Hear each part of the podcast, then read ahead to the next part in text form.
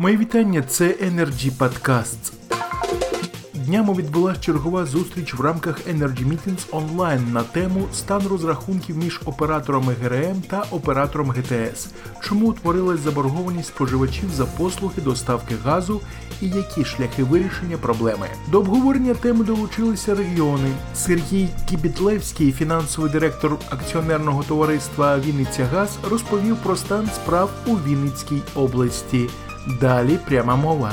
А так Вінниця газ е, скористався послугою балансування лише в січні 2020 року. Один раз скористався із вимушених причин, адже зміни, які внесли в операційну діяльність операторів е, газорозподільних систем, а саме впровадження методології замовленої потужності, відбулися занадто близько до моменту їх імплементації. Та і у нас не було можливості підготуватися і закупити природний газ для технічних потреб на ринку за конкурентними процедурами.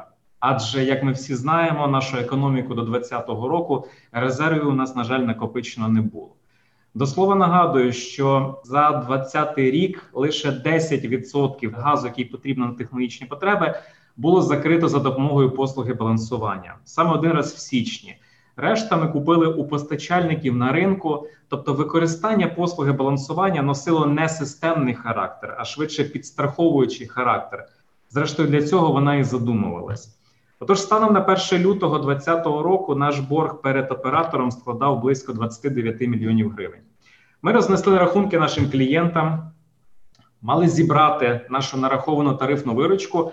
Але тут зіткнулися з популізмом і політиканством. Ви всі його прекрасно пам'ятаєте. Лютий місяць, шалені дискусії, кому ми платимо, що це за платіжки, давайте розбиратися. Все це підхватили політики, популісти. Отож, станом на 1 березня наш рівень розрахунків за два місяці склав всього на все 50%.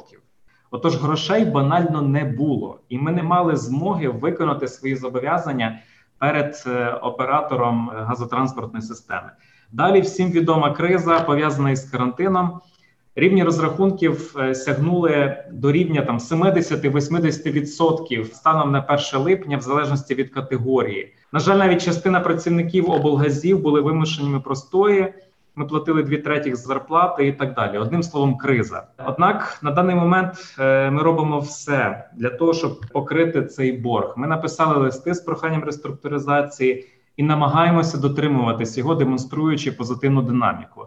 Таким чином, на 1 травня наш борг складав майже 30 мільйонів гривень, а станом на 1 вересня уже 24 мільйона гривень. Тобто, ми платимо наскільки нам дозволяє вхідний грошовий потік від наших клієнтів. На сьогодні все це були Energy Podcasts. Залишайтесь з нами. Актуальні теми, обговорення, дискусії, пошук компромісів. Ми не залишаємось осторонь найважливіших подій. Energy Club – пряма комунікація енергії.